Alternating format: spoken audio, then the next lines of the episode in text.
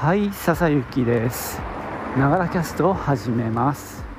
この番組は自分大好きな59歳の私笹雪の声のブログ声の日記です。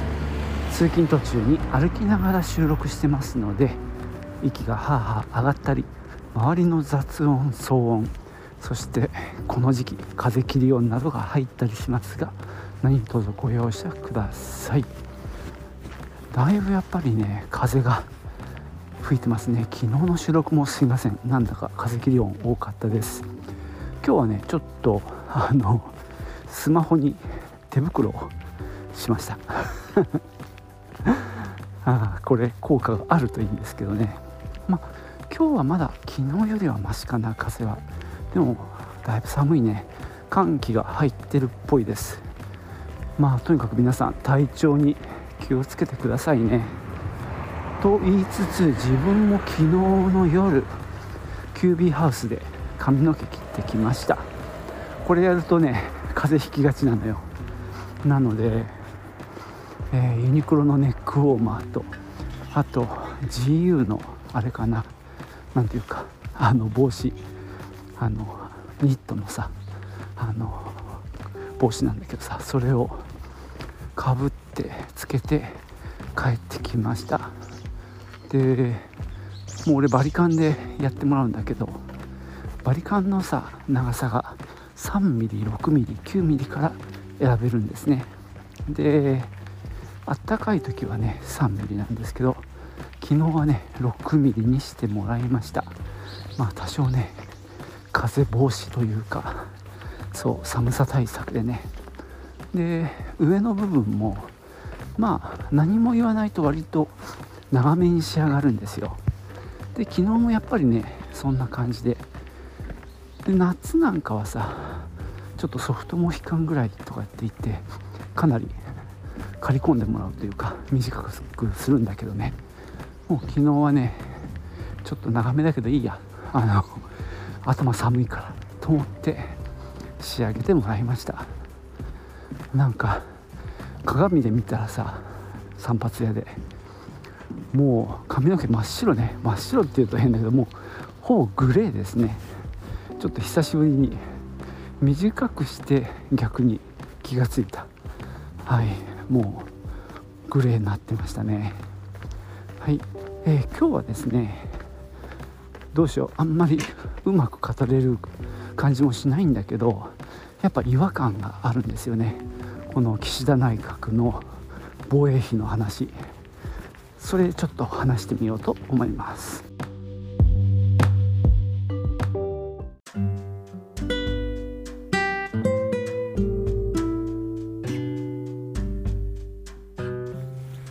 なんか岸田さんってさ総裁選の時にさ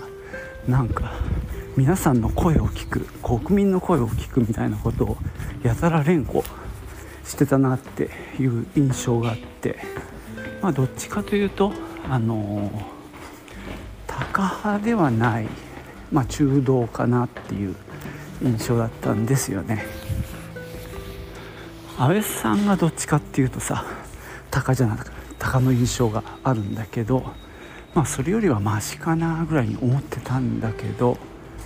なんだろうね。あのこの間の、えー、国葬の時もそうだし、まあ、今回の防衛費もそうなんだけどもう誰のなんか国民の声なんか無視してもうやりたいからやるみたいなとこあるよね。あの国民にもかなり意見が分かれてる案件じゃないですか、まあ、ここはもうちょっと国葬は置いとくんだけど防衛費っていうのもかなりいろんな考え方もあるし国民の中でもね。でそもそも何だろう。あのその部分ってみんなそんなにあの選挙の時とか、まあ、総裁選もそうなんだけどあの論点ではそこまでなかったものですよね。それが急に浮上してきてでなんか大した議論もないまま決めてくっていうのはかなりなんだろう。まあ、国会とか民主主義を踏みにじってるなっていう気はしますね。別に時間がなかったわけじゃないんでもっと丁寧な議論をしなきゃいけないしあのもっと熟成させるべきだと思うんですけどねそれをすごく拙速に決めていくっていうのはやっぱり、うん、どうかなっていう気はしますねもうちょっとその論点を話してみようと思います。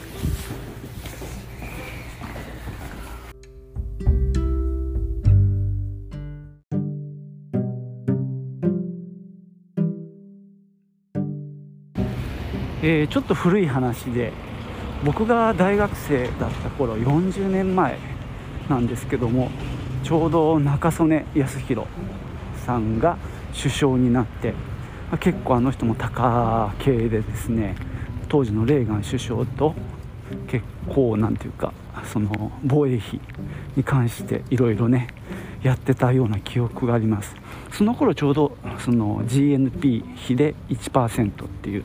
まあ、シーリングって呼ばれるねそこを、まあ、天井と見立ててそこを超えないようにするっていうようなね一応それが、まあ、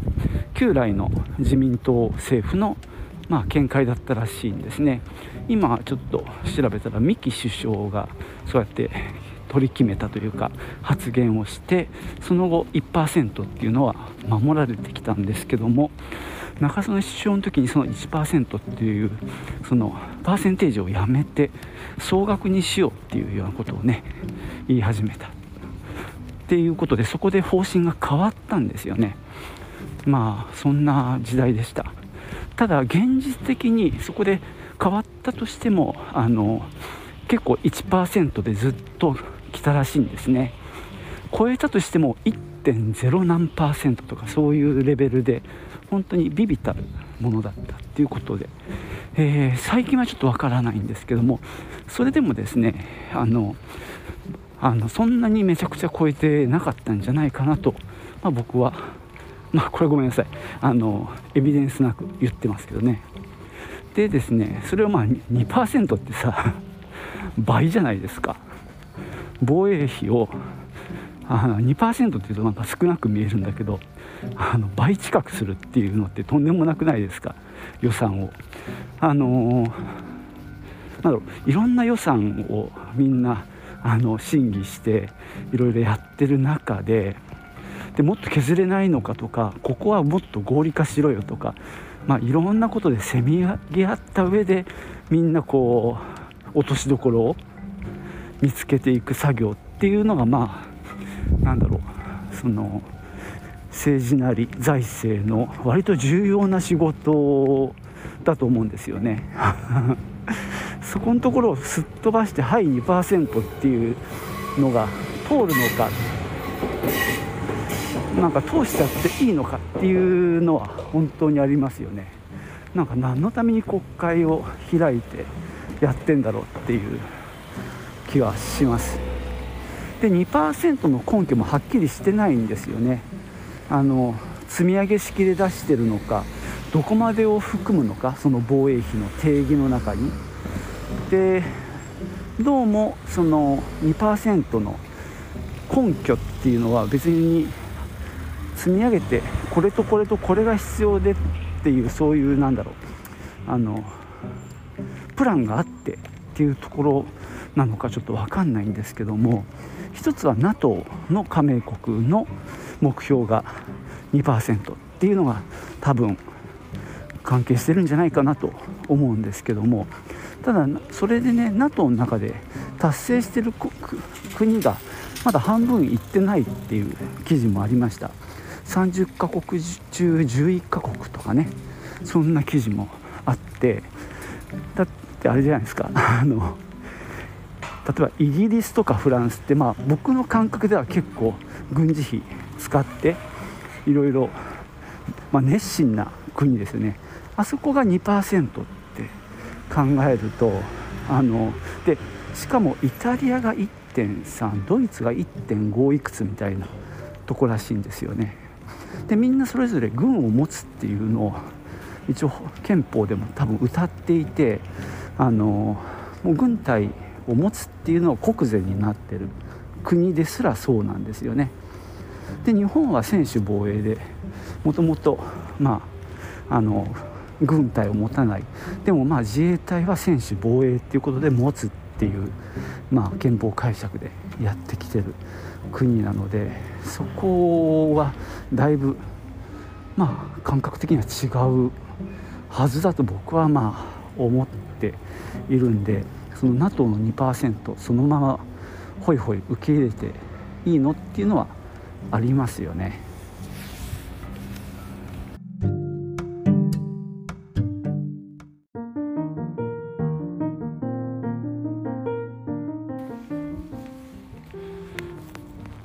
まあそれと同時にですね、まあ、日本が軍隊を持つ、まあ、自衛隊は軍隊じゃないっていう解釈でやってきて、まあ、それもさ自民党は、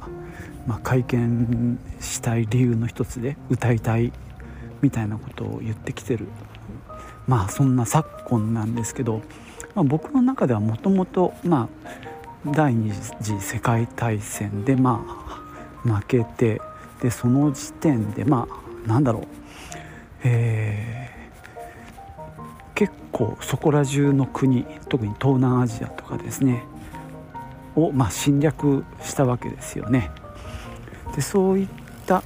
反省もあって日本っていう国は、まあ、軍隊を持たないでおこうと決めたんじゃないかと僕はまあ思ってるわけですね。まあ、かつてやったようなことを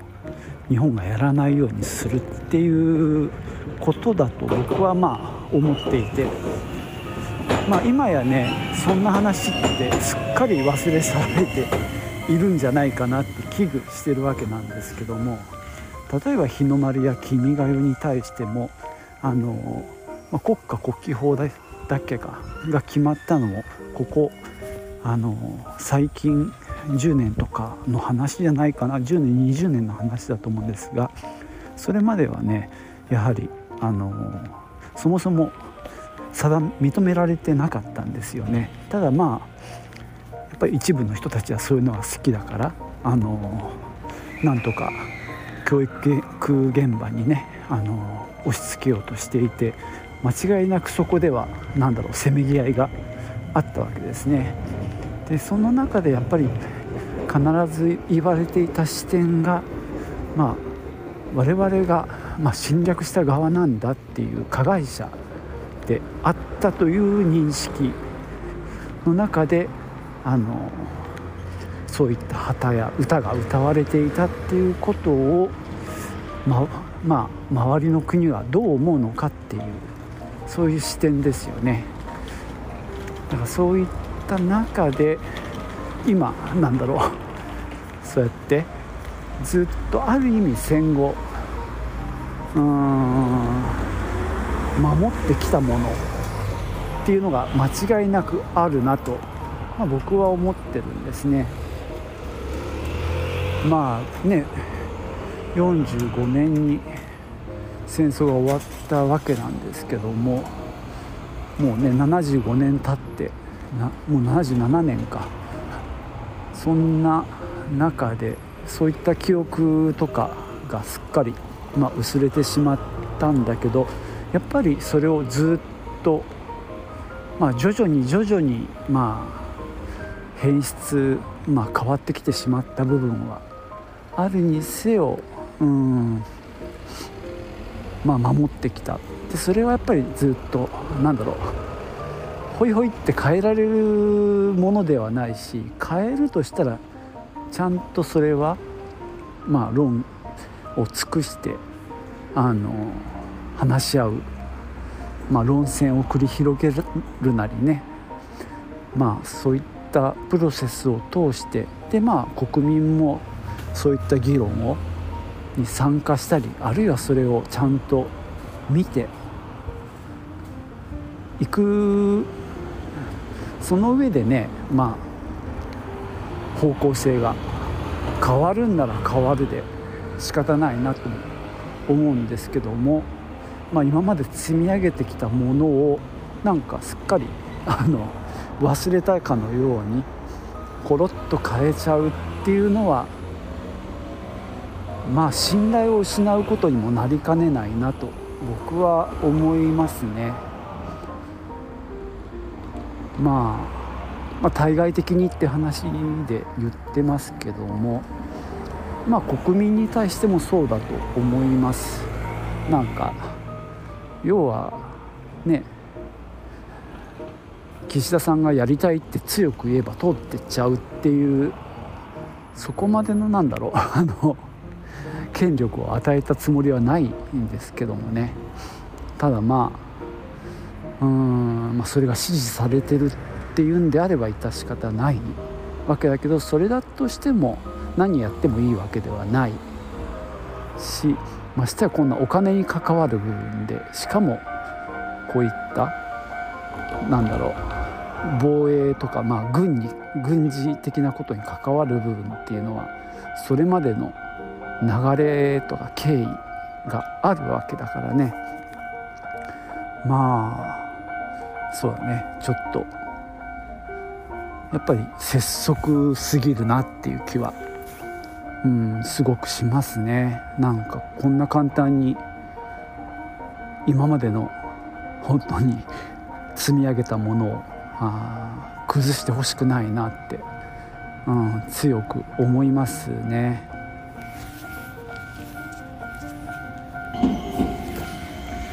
でましてや最近言われているなんだろう敵のそのミサイル基地を叩くってなんかさ あのまあ北朝鮮のことがあるから、まあ、そういうことが、まあ、言われやすく言ってもいいんじゃないか的な空気感があるとは思うんですけどもまあ本当なんか言うはやすしだけどねまあそれやりたいと俺は思ってるわけでは決してないしそんなことしたらそのじゃあそのミサイルなり何なりを置く場所置いてる基地が今度は狙われますよね最初に。それをどこに配備するんだろうとかね。いろいろ考えちゃいますよね。うん。まあ専守防衛っていう言葉を拡大解釈していってまあやられる前にやれっていう話になるんであればもう専守防衛の線ってもう引きづらいですよね。うん。本当に。でまああのー、最近聞いてるのは荻上さん？荻上？荻上チキのなんかセッションっていうあの TBS ラジオの番組を最近よく聞いていて結構情報をそこから摂取してるんですけどそこの情報によるとまあ例えばその何？発射される前に叩くっていうのはかなり難しい技術らしいですね。しかもあの今や例えば車から発射できたりとかですねトラック。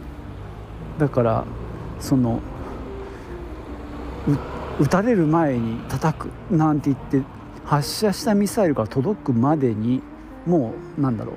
その標的は移動してる可能性も高いっていうことも言ってましたし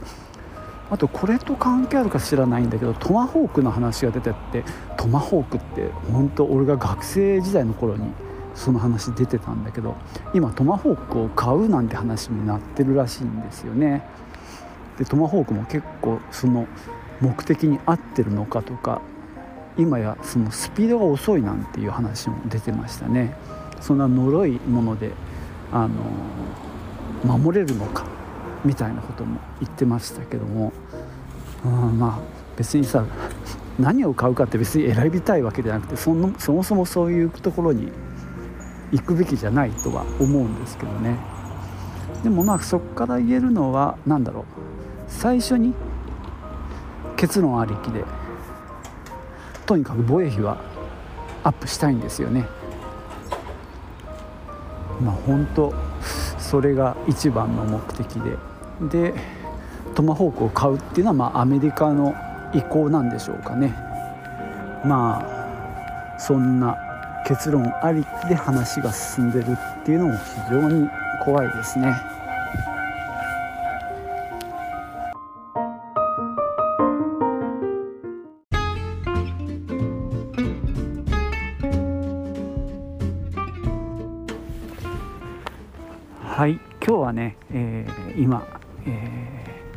岸田総理が進めている、まあ、防衛費の1.5倍に増額するっていう話について、まあ、俺はそれでいいのかなってすごく疑問なのでそんな話をしてきました。もちろんやるべきだって考える人がいるともいうことも分かるのでそれはねあのいろんな意見があっていいと思います。ましてやね最近北朝鮮がバンバンミサイルを撃ってるしウクライナのこともあるんで日本ももっと防衛力を高めた方がいいっていう論に対して一定の支持があるっていうのもまあ僕も分から分からないではないのでそこはもちろんいろんな意見があるあっていいと思うんですけどもそれをやっぱり国会の場でちゃんと議論をしてから決めていかないとなんかなんだろう国会の意味ってあんのかなって思っちゃいますよね。なんか岸田首相の、えー、記者記者団への答弁の中でなんだか、えー、有識者会議みたいなものを今年に入ってから作ってずっと検討してきた。みたいなことを言って何？急にこの話を出したわけじゃないっていうようなことを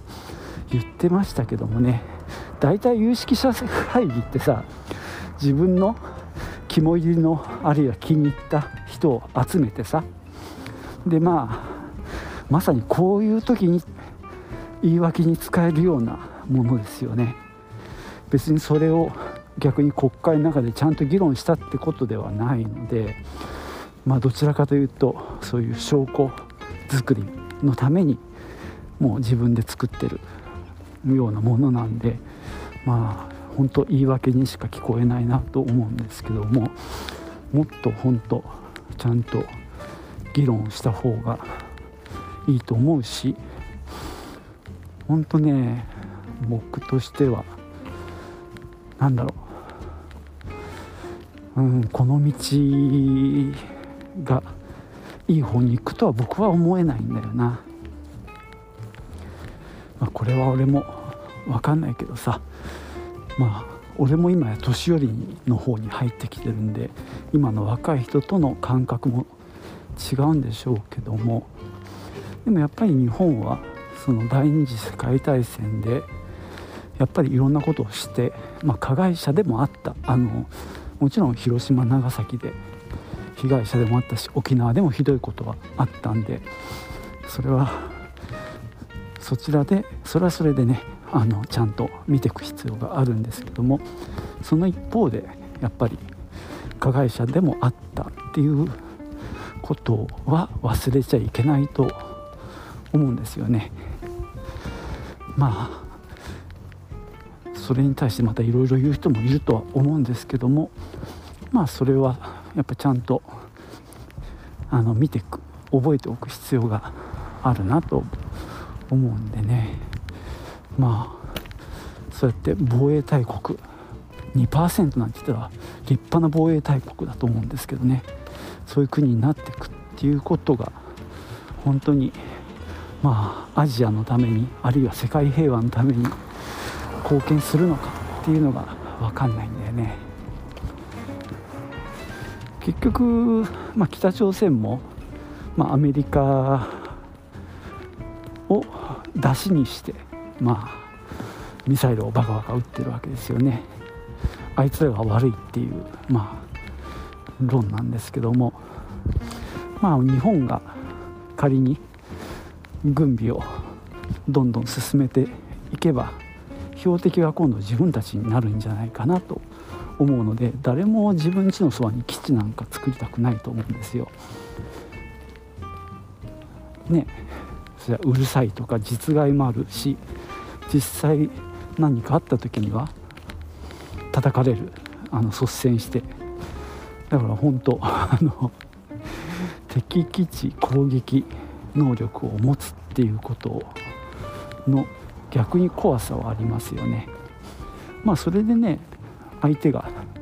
ビビってあのやめとこうって